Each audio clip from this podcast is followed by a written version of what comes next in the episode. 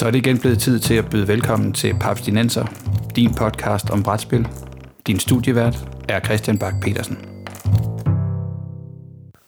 Velkommen til anden sæson af Papsnenser, en podcast om moderne brætspil og kortspil, præsenteret i samarbejde med papsko.dk, hvor du kan finde nyheder, anmeldelser, artikler og anbefalinger, alt sammen om brætspil. Mit navn er Christian Bak petersen og med mig i studiet i dag har jeg Morten Greis. Hej. Og Peter Brix. Ohøj, ohøj. Og i denne episode, der skal vi se på de helt store, øh, episke fantasyspil. Dem øh, med svung og svær og drager. Både de ældre, men sandelig også nogle af de nyere, fordi øh, det er, der, der, sker, der sker ting der også. Men inden vi går i gang, så skal jeg lige høre. Nu er vi jo hoppet på YouTube-vognen, og der er jo masser af pap.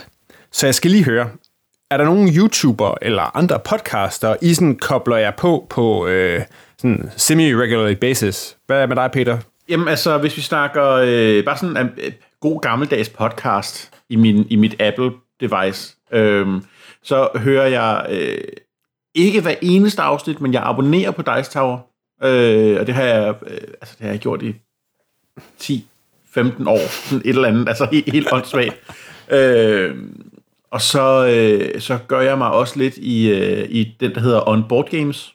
Jeg synes, det er ret fint. De har nogle, øh, de har nogle fine interviews en gang imellem, jeg godt kan lide at lytte på. Og så på YouTube, jeg subscriber til Shut Up and Sit Down. Jeg ser heller ikke dem alle sammen. Jeg synes, nogle gange kan de godt være en lille smule over the top for mig. øhm, og så ser jeg rigtig meget Watch It Played. Jeg abonnerer ikke på dem, men jeg ser rigtig mange af deres, øh, af deres videoer. Og hvad er det, de kan?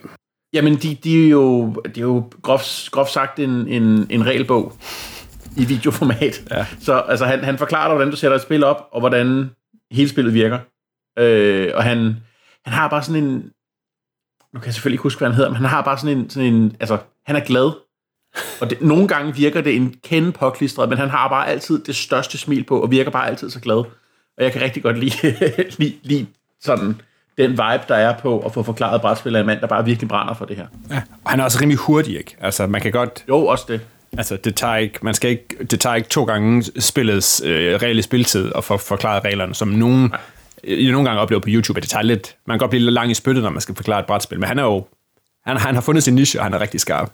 Ja, det har han. Jeg har, jeg har måske fortalt historien før, men for mange år siden blev jeg spurgt, om jeg ville være med til at prøve at spille Twilight Imperium 3rd Edition, og det ville jeg rigtig gerne, for det har jeg, øh, havde, har jeg aldrig prøvet. Og så fik jeg at vide, men alle vi andre har prøvet det før, så bare lige se den her øh, regelforklaring på YouTube. Og så får jeg sendt en playlist med 12 afsnit af en halv time, der forklarer, hvordan du spiller Twilight Imperium 3rd Edition. Og så måtte jeg bare sige, ah, så kan det godt være, at det bliver uden mig, drenge. Ah, det er altså jeg tænker, så må du, så må du, du have haft, du vil have haft alle de gode taktikker, og øh, hver, eneste, hver eneste fraktion forklaret ned, til, ned i detaljen. Jeg, jeg forestiller mig, at det var sådan. Jeg kiggede ikke meget længere end på runtime. Nej, okay. 12 episoder. Det er alligevel også noget. Det, det er sådan, jeg husker det. Jeg skal prøve at se, om jeg kan finde den. okay, cool. Hvad med dig, Morten? Hvad, hvad kaster du over, hvis, det skal, hvis du skal finde øh, pap, pap-ting på nettet? Ja, på mit Android-device, uh, der lytter jeg, jeg lytter til uh, fire spil søges. Uh, jeg har, og jeg lytter til... Åh oh, ja, for helvede. Ja, men fire spil søges i hvert fald, og så også Board Games Insider, um, fordi der faktisk er nogle meget sjove sådan, brancheting, uh, så det er også sådan lidt arbejdsrelateret, kan man sige. Så lytter jeg til So Very Wrong About Games, og så har jeg så også nogle stykker på YouTube, jeg følger, og det er jo blandt andet Shut Up and Sit Down, um, og britiske No Pun Intended, og så har jeg også, ser jeg nogle gange også uh, Game for Life, som er en dansk uh, ting. Det er en mor og datter, der uh, laver videoer både på dansk og engelsk. Og så Inside the Box naturligvis, som jo helt klart er den bedste af dem. Ja, okay. Og lige præcis, øh, mor og datter, dem, dem må vi altså få fat i snarest og snakke brætspil ja, med dem. For fordi de er sindssygt produktive og har været på S'en og, og har en virkelig bred og ret fed smag i, i spil. Mm. Og super flinke ud over det. Præcis. Vi får fat i dem. Cool. cool. Jamen, jeg vil ikke tilføje yderligere. Jeg ser også en del, øh, en del uh, Dice Tower og regelvideoer hos de samme steder. Så, så, men det er, jo, det er jo dejligt, at det lever derude og er en, en, en voksende underskov, hvor vi så også nu kan være med. Det, det er vildt ud over det, så stor magt Shut Up and Sit Down har. Mm. Ja, hvad var det for et spil, de lige fik udsolgt her for nylig? Fordi de snakkede pænt om det. Altså, de gjorde det først med Undaunted, der fik de virkelig sendt nogle, nogle kasser over disken og med posten. Men der var den andet krigsspil, War som... of Whispers? Er det det, du tænker på? Den havde de også, øh, altså, sige, vi kalder det inde på, altså inde på mit arbejde, der kalder vi det shutdown, shutdown effekt, altså shutdown Det gør vi også inde på mit arbejde. øh, fordi man kan tydeligt se, altså det er sådan en fast ting, altså har de anmeldt noget, så kan man se det dagen efter på øh, efterspørgselen, og der er helt klart nogle spil, der lige pludselig bliver revet bort, og det sjove er nogle gange, hvis de tager en ældre titel op, som alle havde egentlig i branchen havde afskrevet sig, fint nok, det er uh, Sidereal Confluence for eksempel, eller Influence of Pocket, det der handelsspil hed, som mm. alle ligesom havde haft stående i et halvt år, eller et helt år på hylderne, og det var sådan et ved at være på vej ud, og så anmelder de det, og så skulle alle have det, og nu kommer der en second edition af samme grund, ikke? At, at det er sjovt at se, hvordan de kan have så, øh, den indflydelse. Det, det ser du også nogle gange med øh, altså anmeldelser i danske aviser, ser vi jo også nogle gange lignende effekter. Ja, hvis der har været, hvis, hvis, hvis Thomas Vigil har været i, i politikken og kastet ja. fem stjerner efter noget, så sker der, så, så rykker det hos her på Danmark. Ja, så, ja det gør det. det i, I talende stund er vi, jo, øh, er, er vi jo midt i en periode, hvor mange folk ikke kommer op særlig meget udenfor. Og øh, jeg sidder og kigger rigtig meget på Board Game Geek Hotness. Det er sjovt nok en del af mit arbejde at vide, hvad der rører sig derude. Øhm, og her den anden dag går jeg ind og kigger, og bare sådan noget, nu, nu læser jeg bare lige højt, det mest hotte spil på Board Game Geek lige nu er Bargain Basement Bathysphere fra 2018. Ja, det har jeg aldrig hørt om. det har jeg heller aldrig hørt om. Nej. Det er et solitære print-and-play-spil, fordi Shut Up and Sit Down lige har lavet en, shut up, en, en, en one-player solitær print-and-play episode video. ja. Ah. Der er en, to, tre, fire ud af de her, hvor mange er der i deres hotness, 15 spil, som er et spil og solitærspil, der er mindst to år gammel, der er kommet op, fordi Shut Up and Sit Down har anmeldt det. Altså, det er crazy, så stor en fanskare, de har. Ja. Mm. Og, og skal vi lige sige, at hvis der nu havde været en festival i år, så havde vi jo haft, øh, så havde vi jo haft fornøjelsen af at, at, at lave podcast med en af dem fra Shut Up and Sit Down, og tænk, hvis de havde sagt papstinenser efterfølgende, hvordan det bare ville... Ui. Uh, Papskubber-serveren ville bare gå ned. oh, puha, det var næsten heldigt. Vi har tid, nu har vi et år. Forhåbentlig så kommer de tilbage næste år, så kan vi, øh, så kan vi lave en uh, Shut Up and Papstinenser episode. Vi køber en ny server. Det bliver skide godt. Fedt, fedt. Woohoo. Cool. Nå, men i dag, der skal vi, ellers, der skal vi snakke om øh, de store fantasy-spil. Og øh, vi tre skal snakke, og så til sidst, så, øh, så har jeg også taget en snak med, øh, med Mike Ditlevsen, som er en del af papskubberholdet, og en, altså sammen med vores øh, faste producer Christian, så er han jo en af folkene, der har i den grad sendt os på YouTube.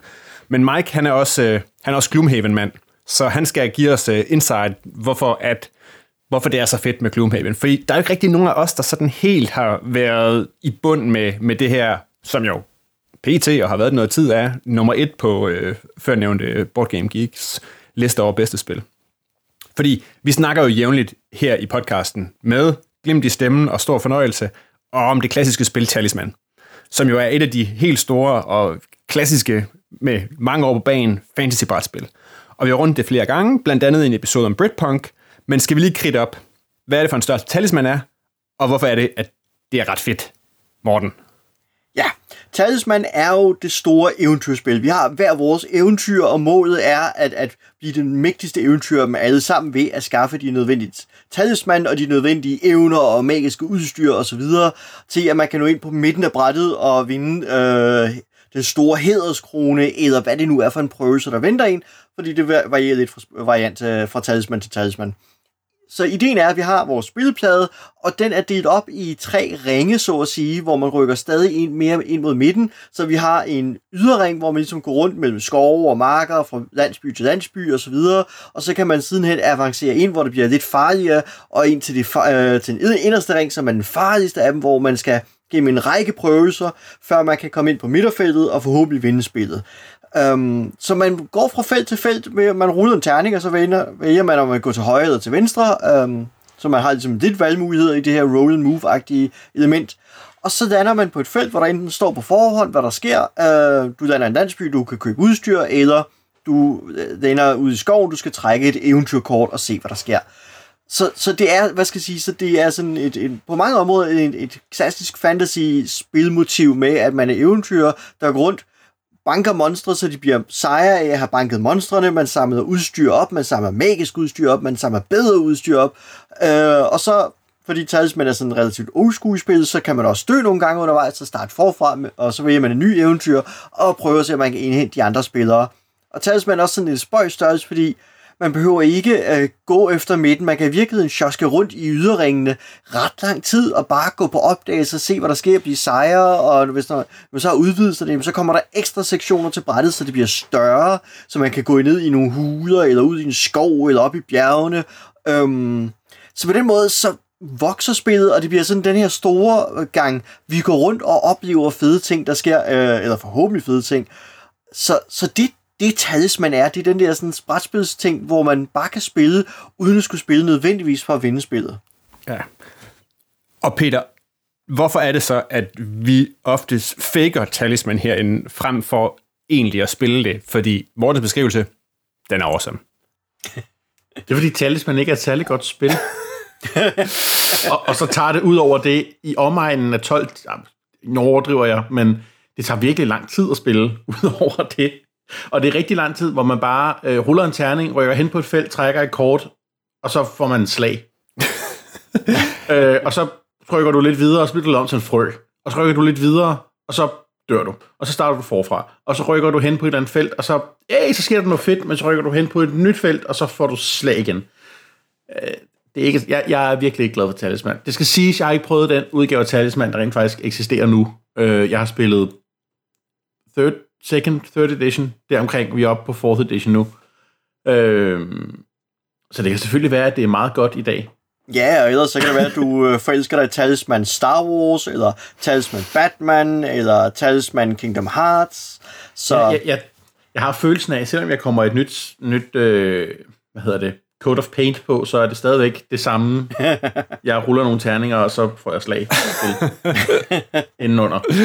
Ja, om det så er på vej ind til dragen, eller det er på vej ind til Darth Vader, det kan vist være kom sig kom så. Ja. Jeg vil sige, øh, en af mine kammerater sendte mig faktisk en besked i dag, da han så, at de havde released et Talisman, øh, hvad hedder det, Star Wars, og skrev, okay, nu, nu, nu kan producer Bo jo godt, nu behøver han aldrig købe et brætspil igen. ja, fordi der er jo ikke nogen tvivl om, at der er noget nostalgifaktor, og vi kan jo godt lide den der øh, gamle Games Workshop 80'er, 80'er stil, ja. som jævnfører Britpunk, ikke? Altså, den er fed.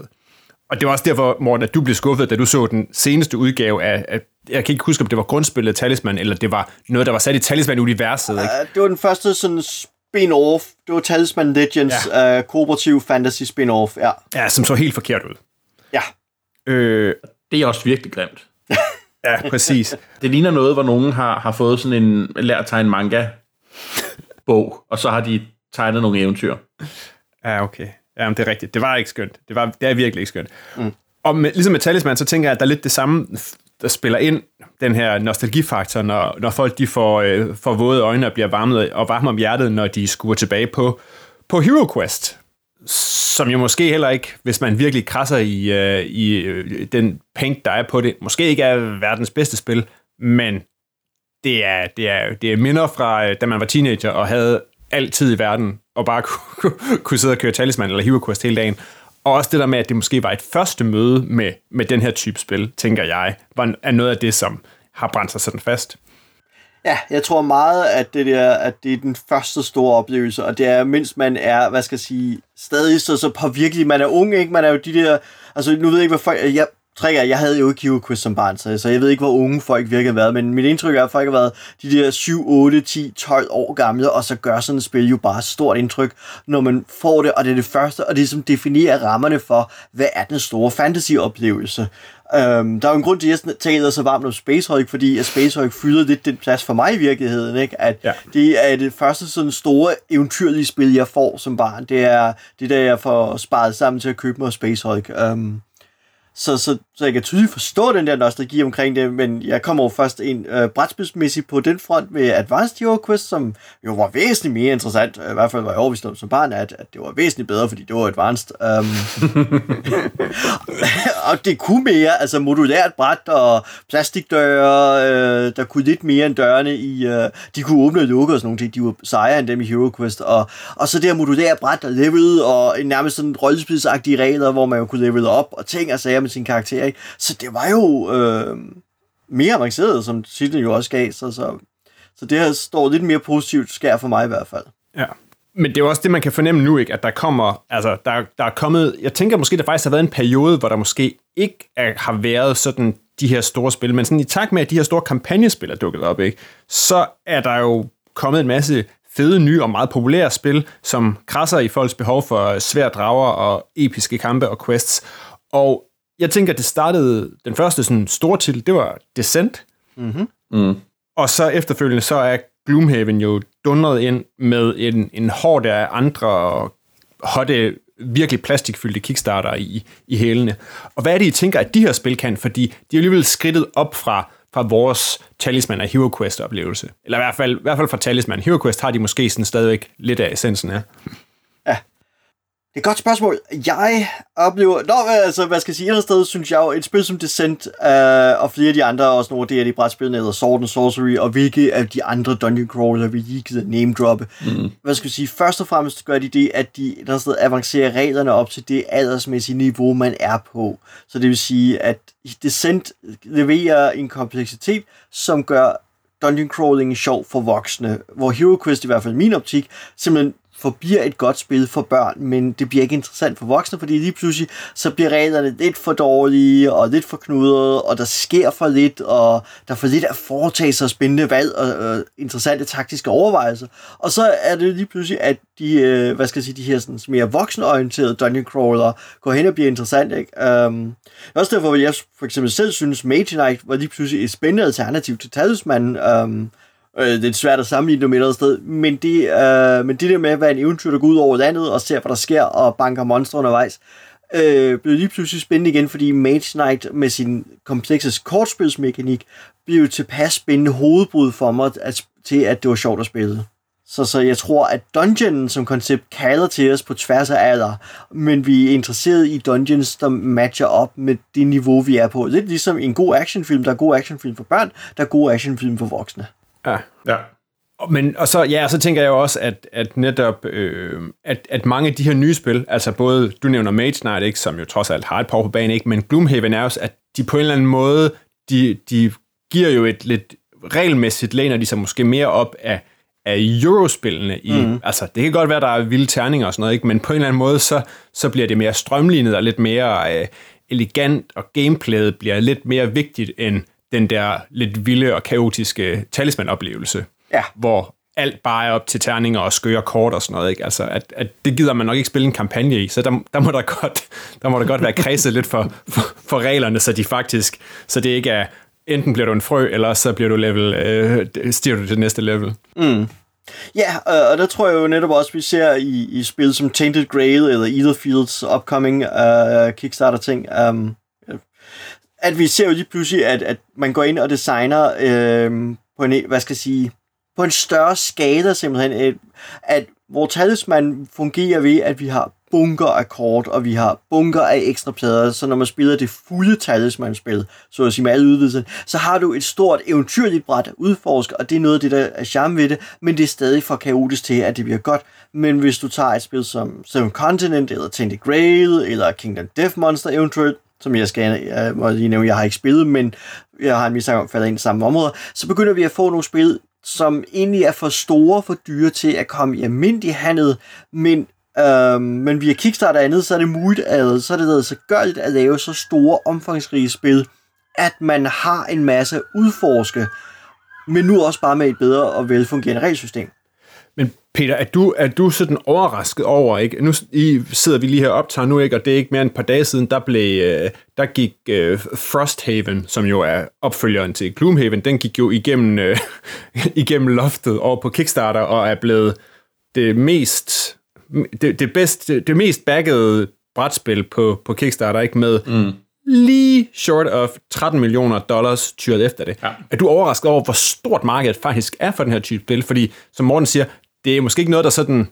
Hvis det stod i butikkerne, så er det ikke sikkert. Altså, det, det, det er som om, der er sket en anden vibe, hvor folk de pludselig opdager, at det er der, og så er det på Kickstarter, og så skal de eddermame være med. Nej, ikke rigtigt. Øh, altså, nu, så vidt jeg har forstået, at det ikke fordi Frosthaven booner med miniatyrer, men mange spil har jeg en følelse af, øh, en oplevelse af vinder på deres miniatyrer tunghed. Altså, hvor meget lækkert plastik der er, hvor mange lækre figurer du får male.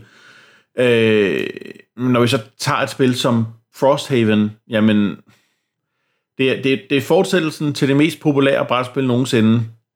Trademark kan de ligesom sætte stempel på og, og sige, og så har de virkelig formået at lave en kampagne, hvor at der er fear of missing out, ikke? Altså FOMO'en har været stærk med de her backer. øh, altså jeg har, jeg har ikke selv været der, skal jeg være ærlig at sige. Jeg har heller ikke spillet Gloomhaven. Øh, jeg har simpelthen ikke tid i mit liv til at spille det brætspil. Altså, jeg, jeg tror, det er et rigtig godt brætspil, men jeg har bare ikke lige øh, 50-60 sessions af, hvor lang tid tager et spil Gloomhaven. Uanset hvor lang tid det tager, har jeg ikke tid til det.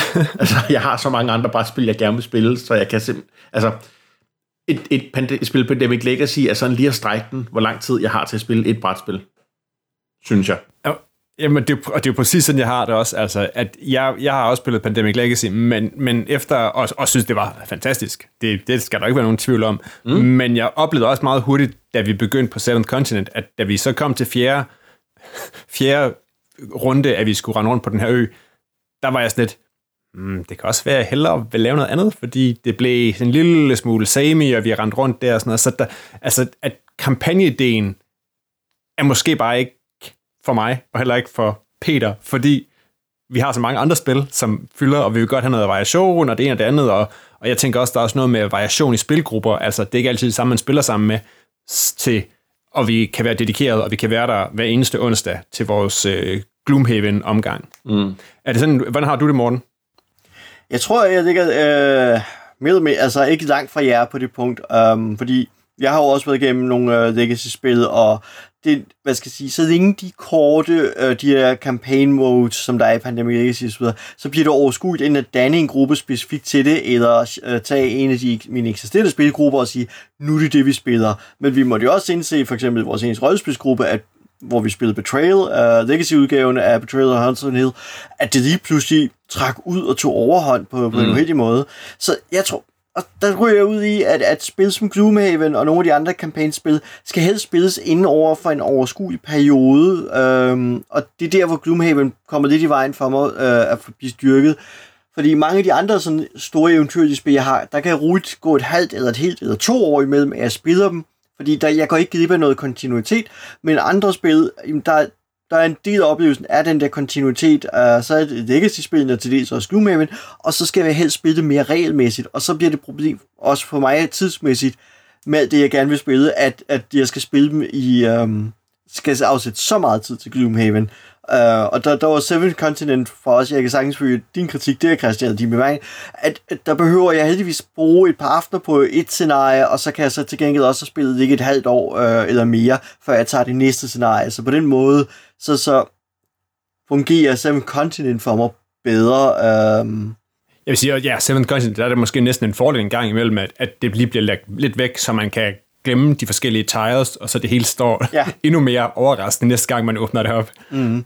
Okay, Nå, men skal vi så ikke lige øh, tage et, øh, et hop, og så høre, øh, hvorfor det er, at øh, Mike Ditlevsen, vores øh, pap, papskubber-kollega, han har dedikeret sig til øh, Gloomhaven.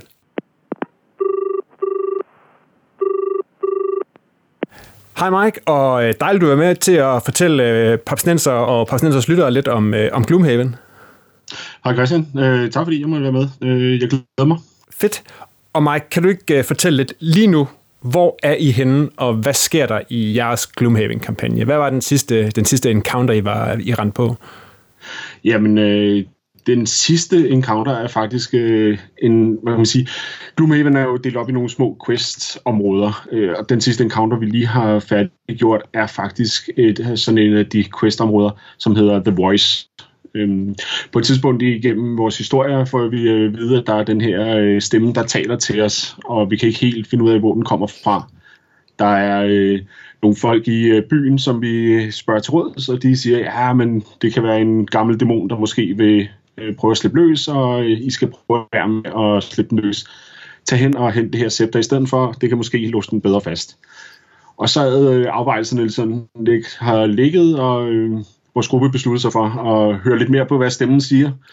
Øh, vi er gamle call-spillere, så stemmer i, stemmer i hovedet, det, det nogle gange øh, kan være til fordel. Øh, så, så vi søgte ud og øh, hjalp den her stemme igennem en masse øh, små episoder, hvor vi fandt dele, som der til sidst kunne samles og slippe den her stemme løs. Og vi slap den løs, og den gav os en masse rewards, og vi blev alle sammen glade og tog hjem med, med med pungen fuld og øh, højt humør. Okay, så altså, det lyder jo, øh, altså nu, vi tre, der sidder i studiet, vi er jo også rollespillere, ligesom som du også er, og det, det lyder jo fuldstændig som plottet i et, øh, i et D&D-scenarie. Og er det noget af det, som Gloomhaven også kan for dig? Ja, altså det, det jeg tror, som øh, tiltaler vores gruppe, det er klart, altså det skal også siges, at den gruppe, jeg spiller med, er jo en øh, gruppe rollespillere, jeg har spillet med i 25 år. Og vi har været igennem alt muligt, og de har spillet før jeg var kommet med i gruppen. Så det, det har jo været fra øh, D&D til øh, RuneQuest til Call og så videre, vi har været igennem. Og det, der tiltaler os ved det her, det tror jeg, det er meget laid back tilbage i Dungeon Crawl, men med noget historie øh, raptor øh, omkring det, uden at der er en af os, der skal være en øh, Game Master. Ah, okay, klart. Og hvor, hvor spændende og interessant, interessant synes du, at historien har været i det her igen, og der må du jo gerne forholde den til de ting, som du har oplever som brætspiller normalt, og, men også som, som rollespiller. Er det et, et fedt plot at kravle igennem også? Altså, det du lige beskrev før, det lød jo det lød da meget inspirerende. Altså, jeg vil sige, den har sine øh, ups and downs. Øh, jeg vil tro, det største problem er nok, hvis det er, at man ikke har en stabil kørende gruppe, og man sådan lidt øh, glemmer, hvad var det egentlig, der skete sidst, og øh, hvordan var det nu, og man måske hopper lidt rundt der er jo ikke, det her det er jo ikke et lineært øh, øh, system. Det er jo meget sådan intermingled i forskellige. Vi ved bare, øh, hvad for nogle, øh, hvad for nogle vi har åbnet op for sidste gang. Vi prøver sådan at køre sådan en god log. Øh, og, øh, men nogle gange kan det også godt være, at den ene ikke måske kunne være med, så prøver vi at tage en af de her øh, random scenarier, som vi har unlocket på vejen. Og så kan det godt være, at man måske lige glemmer, hvordan det er. Og det er måske for, øh, faldgruppen i det her spil.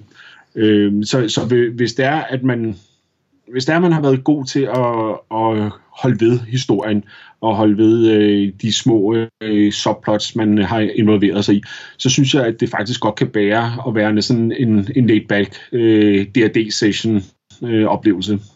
Okay, Jamen, det er meget cool. Og i forhold til sådan noget med karakterer og sådan noget, fordi jeg tænker sådan nogle gruppespil, hvor man spiller sammen mod brættet på en eller anden måde, de har jo tidligere, det har vi jo snakket om i en koop-episode i Papstens blandt der med sådan, hvordan man, hvordan, det, hvordan undgår man, at det bliver enten fælles beslutninger, eller en, der sidder og styrer, hvad alle gør. Er der noget indbygget i det her? Kan man få til at styre sin egen karakter fuldstændigt?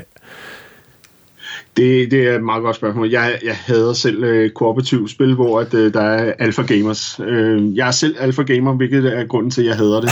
Jeg ved, jeg kommer til at sidde og sige alle folk, det der det er et dumt move, det her det skal du gøre bedre. Øh, der, der tror jeg lidt, at øh, fordelen ved Gloomhaven er, at du, øh, du har jo en, en hånd af actionkort, og det er jo så delt op på den måde, at du spiller to actionkort i løbet af din tur, og når de er brugt, så ryger de en discard pile. Så, du, så din hånd bliver ligesom mindre og mindre hele tiden, og når du så skal have din kort op igen, så fjerner du et kort fra, øh, fra hånden, øh, så at sige. Så på et eller andet tidspunkt, så løber du også tør for kort. Yes. Alle de her valg er noget, som du gør i hemmelighed noget, som resten af gruppen ikke øh, kan indflyde dig på. Øh, de ligger også op til det i selve reglerne, at øh, man ikke skal prøve at være for specifik i, øh, i det, når det er, man snakker sammen.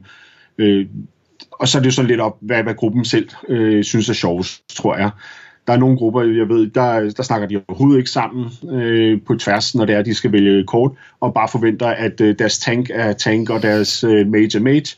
Øh, vi har det sådan lidt, vi prøver lidt at øh, sige, kommer, kommer du hurtigt, eller kommer du ikke hurtigt i turen, for at prøve at se, om vi kan minkelere øh, lidt af vores øh, turnus øh, rundt. Så, så på, på overordnet vis, synes jeg, de gør det rigtig godt, for at man ikke har den her alpha gamer cooperative øh, problematik, fordi der er så meget skjult information, øh, og, og det er også svært som, hvad kan man sige, alpha gamer at skulle håndtere nu spiller vi fire spillere. Lad os lige slå det ud. 40 kort i hovedet. Hver kort har to actions, en top og en bund. og så øh, nu det har det et initiativ, og skulle lige huske alt det i hovedet, bliver lidt besværligt. Ja, okay. Mike, du spiller også selv en masse andre øh, brætspil, og hvad siger, jeg ved ikke, jeg tænker, at øh, hvor meget, for det første, hvor meget trækker Gloomhaven tid væk fra andre spil, eller har, har gjort i den tid, der har været i gang, og hvad er det, Gloomhaven ligesom kan? Fordi jeg tænker, at du kunne godt finde på at spille brætspil med nogle af de folk, som du spiller Gloomhaven med også. Det ved jeg ikke, det gør I sikkert også ved siden af. Altså andre brætspil. Det gør vi også, ja. Øh, vi, vi, vi, vi spiller både øh, helt traditionelle øh, brætspil, øh, Blood Rage, øh, Unlock og så videre. Øh, så, så, så man kan sige, den her gruppe er jo en, en, en fasttømret gruppe, som, øh, som lidt er en, en inddeling af vores rollespilsgruppe. Så det er ikke alle fra vores rollespilsgruppe, der er med i den her gruppe. Og det er fordi, at vi er, et, øh, vi er et hold, som synes, at det her, øh, den her type brætspil var lige det, vi gerne vil prøve.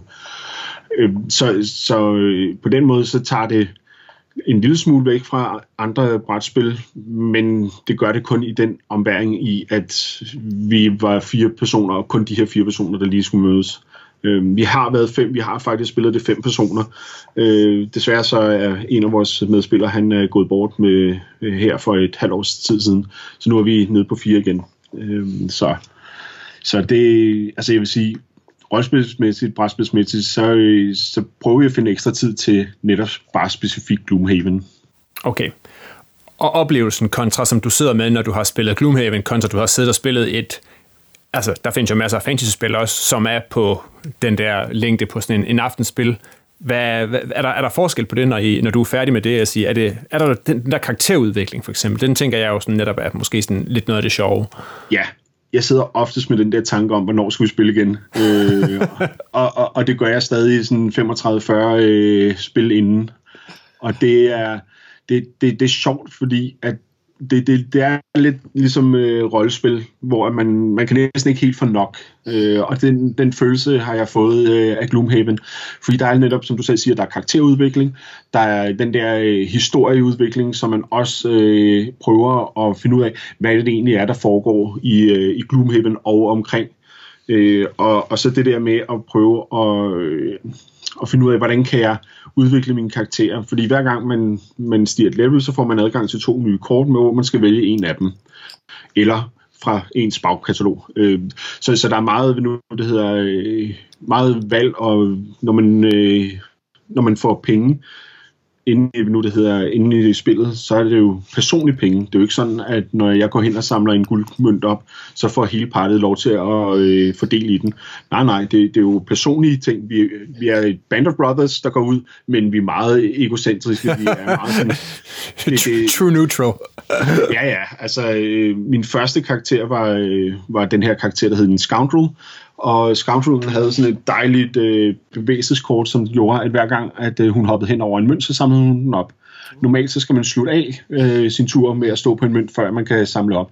Men hun kunne bare lige løbe rundt, du, du, du, hente, hente, og så løb hun med en masse penge. Og det, det hænger stadig over hovedet, selvom jeg ikke spiller Scoundrel mere. At, øh, at, at jeg er den, der øh, lukker en masse penge fra øh, gruppen. Øh, så, så, så der er altid, altså, og det er jo igen, det er jo meget rollespilsagt, øh, igen, at man øh, har de her måder, hvor man, øh, man sætter små tags på folk. Øh, og det gør vi jo også i rollespilsgrupperne. Ja, selvfølgelig. Ja, ja, helt sikkert. Altså, der er ja, vel både i, både i hvad, hvad evnen man kan, men også netop de der små ting, som man ved siden af. Er I så, øh, du siger, at jeg har spillet rigtig mange gange, hvad sagde du, 30, 35, 40 gange? Ja. Okay.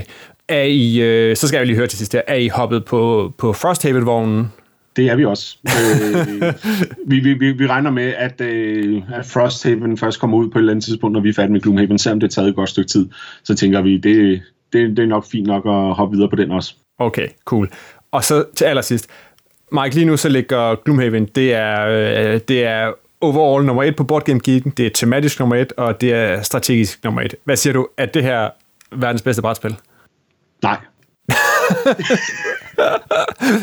men men, men, men det, det skal jo også siges, at øh, jeg har en meget stor forkærlighed for øh, Kingdom Death Monster. Okay. Som jeg mener øh, gør mange ting rigtig godt. Det er ikke historiemæssigt på samme øh, tematik som Gloomhaven, men det har øh, nogle andre idéer, som jeg synes, der øh, er virkelig, virkelig lækkert. Men Gloomhaven er klart et rigtig, rigtig godt spil, og jeg vil anbefale det til enhver gruppe, der har øh, lyst til at være sådan lidt rollespil, uden at have en GM, øh, som kan lave sådan lidt Bien Pretzel øh, Dungeon Crawl. Ja, og som har øh, tiden til at dedikere sig til det. Helt klart, men det, det kræver en rollespilsgruppe jo også. det er sandt. Det er sandt. Åh oh, ja, det kender vi helt sikkert. Fedt, Mike. Det var fedt lige at få øh, et indblik ind i øh, 35 40 sessions Gloomhaven. Jeg skal lige høre, hvilket niveau, level er man så på, når man har spillet så længe? Vi er nu på, øh, vi er tre personer, der har skiftet karakter en gang, og vi er øh, nu alle sammen level 9, som er det højeste level, øh, man kan opnå. Og vi går sådan lidt og venter på, hvem det er, der er den næste, der får lov til at skifte karakter. Man har sådan en personal quest, som man øh, prøver at udføre i løbet af, øh, af ens øh, karriere. Og når man har opfyldt den, så, får man, så pakker man sammen og siger, nu har jeg opfyldt min personal quest, nu øh, sætter jeg mig ned på baren og drikker alt mit guld op. Øh, hej hej. Og så kommer der en ny ind, ind i gruppen. Ah, okay, cool. Jamen, det var Mark, kan vi ikke lave en aftale om, at vi snakkes ved, når I er færdige med at spille Gloomhaven, så, vi, så kan vi ligesom øh, høre, hvordan øh, det hele bliver rundet af. Det kan vi sagtens. Fedt. Tak fordi du var med, Mike. Jamen, velbekomme. Tak fordi jeg måtte. Tak til Mike for at dele sine øh, Gloomhaven-erfaringer. Øh, jeg håber, at øh, den rammer sådan nogenlunde ind til, og ellers så vil vi også rigtig gerne høre lytternes, jer derudes øh, øh, oplevelser med, med, med Gloomhaven. Og ja, også nogle af de andre. Altså, jeg har hørt pæ- rigtig pæne ting også, som, hvad hedder det? Hedder det Sword and Sorcery? Det gør det. Som også er en af de der, ja, Ja.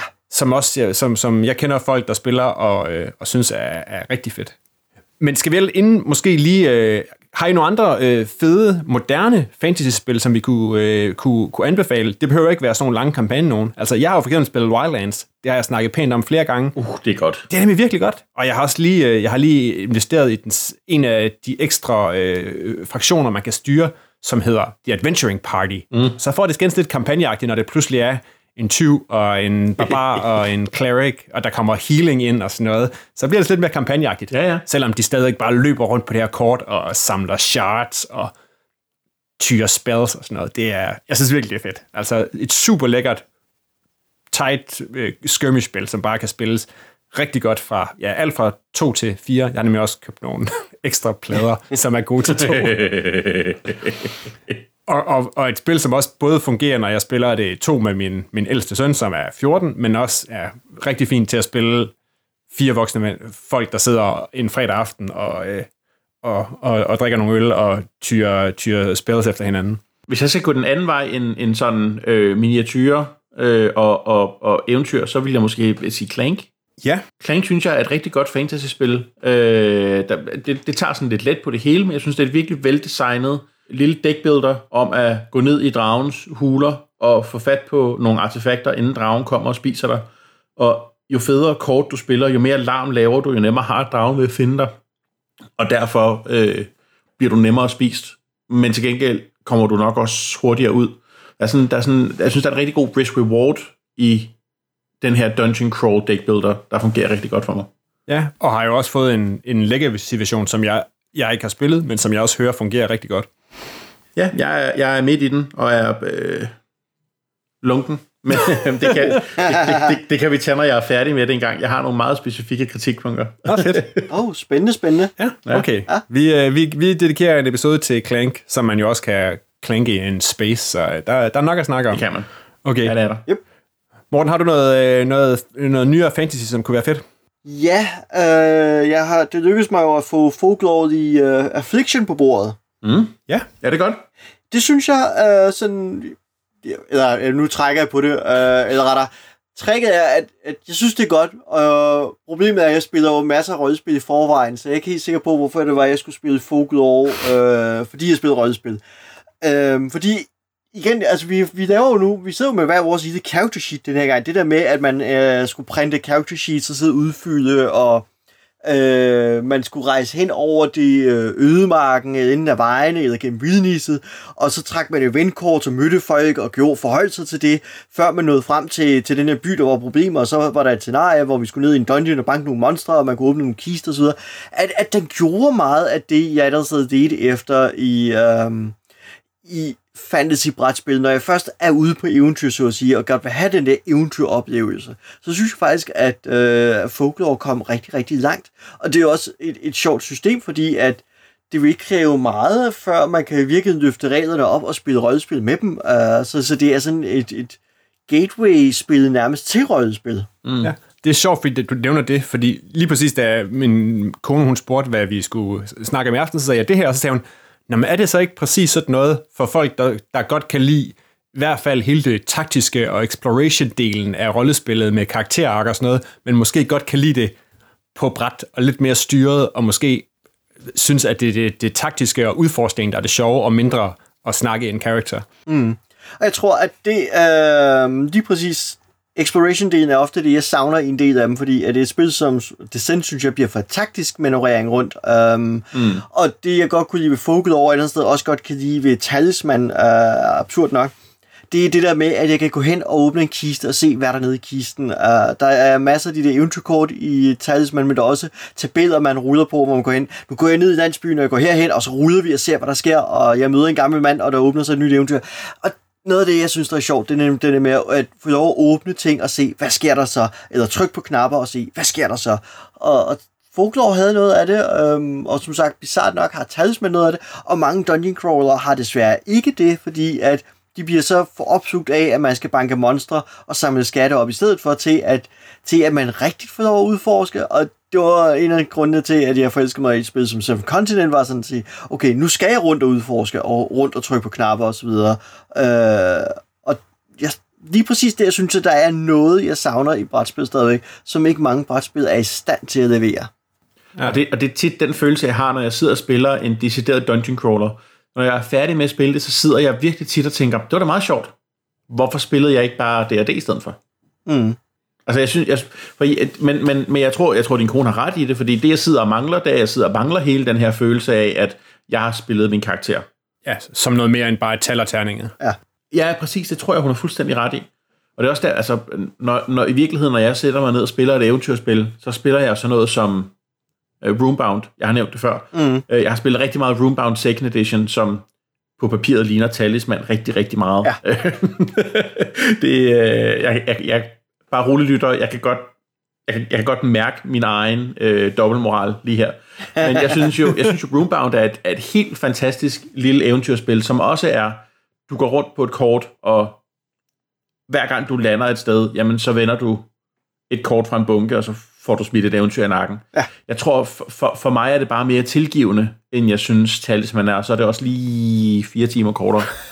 Runebound er mange, på mange områder bedre end Talisman i den henseende. Uh, det er nyere og bedre design. Uh, jeg tror, Runebound, som jeg husker, det har den svaghed for mig er, at der er en timer indbygget. Der er en skurk, vi skal stoppe, inden det er for sent. Ja. Uh, og der, der giver Talisman lige præcis den frihed, at hvis vi alle sammen er enige om, at ingen gider gå efter det midterste felt, jamen så kan vi spille, så længe vi gider. Uh, og der, der kommer... I, i, virkelig, I virkeligheden husregler jeg mig nok også ud af det. Ja de gange, vi har spillet. Ah ja, det giver god mening, fordi, ja. at, at rig, uh, fordi Runebound har nemlig den der righed der. Og jeg har også spottet en ekstra, en ny titel, som jeg går sådan og kredset omkring og siger, men kan jeg vide, om den her kan gøre det? Og det er det, spil hedder Dungeon Degenerates, hvor jeg tænker, wow, en fed grafisk stil, uh, ja. og det ligner sådan en moderne talisman, og jeg gad godt vide, om den har det der talisman-oplevelse bare bedre. Det kunne godt være, den havde det. Um, så den går jeg sådan lidt spændt på, om jeg skal tage mig sammen og, og slå den af. Ja, ja altså jeg, jeg har spillet det. Ja. det. Øh, jeg har kun spillet første mission, og øh, vi var gået ind til det med nogle forkerte forventninger, så vores oplevelse var ikke sådan helt mm. armen op i vejret. Vi havde gået ind til det med en forventning om, at vi skulle spille et spil, der tog en time. Oh. Øh, og det tager måske fem at spille igennem sådan et scenarie. Uh. Øh, så vi var, vi var overhovedet ikke i det rigtige mindset til at spille det. Øh, mm. Jeg er totalt frisk på, at jeg skal give det et skud en anden dag. Det har nogle, det har en rigtig fin øh, øh, terningmekanik, når du slås. Den er jeg helt vild med. Jeg kan lige pt. ikke huske, hvorfor det er, jeg er helt vild med den. For det er meget længe siden, jeg spillede det, og klokken blev rigtig mange. Tydeligvis. Ja, det var ja, det. det. Men, men jeg, kan, jeg vil, altså, jeg er 100% klar på at spille Dungeon Degenerates en anden gang, og det øh, cool. lyder rigtig fint, og det har den lille smule, vi spillede, gav os rigtig mange valg også. Altså, øh, først, første quest giver dig både valg i forhold til, hvad vej vil jeg gå med det her, øh, hvad hedder det, man har et item, man skal hen og aflevere et sted, øh, men, men hvad vej vil jeg gå? Vil jeg rent faktisk gå til gå hen og gøre, udfylde min quest, eller vil jeg gå den anden vej og forråde dem, jeg arbejder for? Og så ud over det, så er der en milliard veje at komme rundt til den på, så du kan ligesom vælge, hvor svært et spil du gerne vil have, ud fra hvad vej du går. Og det synes jeg er rigtig fint. Fedt. Ja. Og stilen er sådan lidt øh, øh, Britpunk på syre, så vidt jeg husker, ikke? Ja, jo, altså det, jeg, det, jeg mindes nogle 70'er LP'er, der har samme grafisk stil. det er præcis. Farven er sådan lidt, lidt, lidt, lidt neon, og ja, det, er, det ser lidt vildt ud. Ja, ja okay. jamen, det gør det. Det ligner lidt sådan et håndlavet scene, nogen har stået og lavet på deres skoles øh, kopimaskine med farvet papir. Ja. Men det er altså, det visuelt er helt fantastisk at kigge på. Det er, Fedt. Nå, men skal vi sige, at det var slutningen af denne fantastiske episode af Papsnenser. Find links til spillene, vi har nævnt, og tidligere episoder på papsnenser.dk eller papskubber.dk-podcast. Og øh, del endelig, hvis du er en af dem, der har, øh, har backet Frosthaven, så fortæl os endelig ind på Facebook, hvorfor det er, og hvad du glæder dig allermest til. Og ellers del jeres erfaringer med øh, fede, episke fantasy-spil. Husk, at du kan støtte Papsnenser på tier.dk, hvor du også kan være med i lodtrækning næste gang, vi udvælger en lytter, der kan vælge indholdet af en bonusepisode. De er gratis for alle. Hver en krone bliver brugt til at forbedre podcasten og sprede budskabet om vores fantastiske hobby. Du kan finde øh, Papsnenser på iTunes og Spotify og på Demo, og hvor du ellers hører din podcast. Og ja, som sagt på YouTube. Og har du indspark til Papsnenser, så er du altid velkommen til at sende os en mail på papsnenser med mig i studiet i dag var Morten Greis og Peter Brix, og tak til Mike Ditlevsen for lige at øh, opdatere os på Gloomhaven. Papsnenser er produceret af Bo Jørgensen og Christian Beckmann. Mit navn er Christian Bak petersen og på vegne af Papsnenser skal jeg ønske jer god fornøjelse med alt, der har noget med drager at gøre.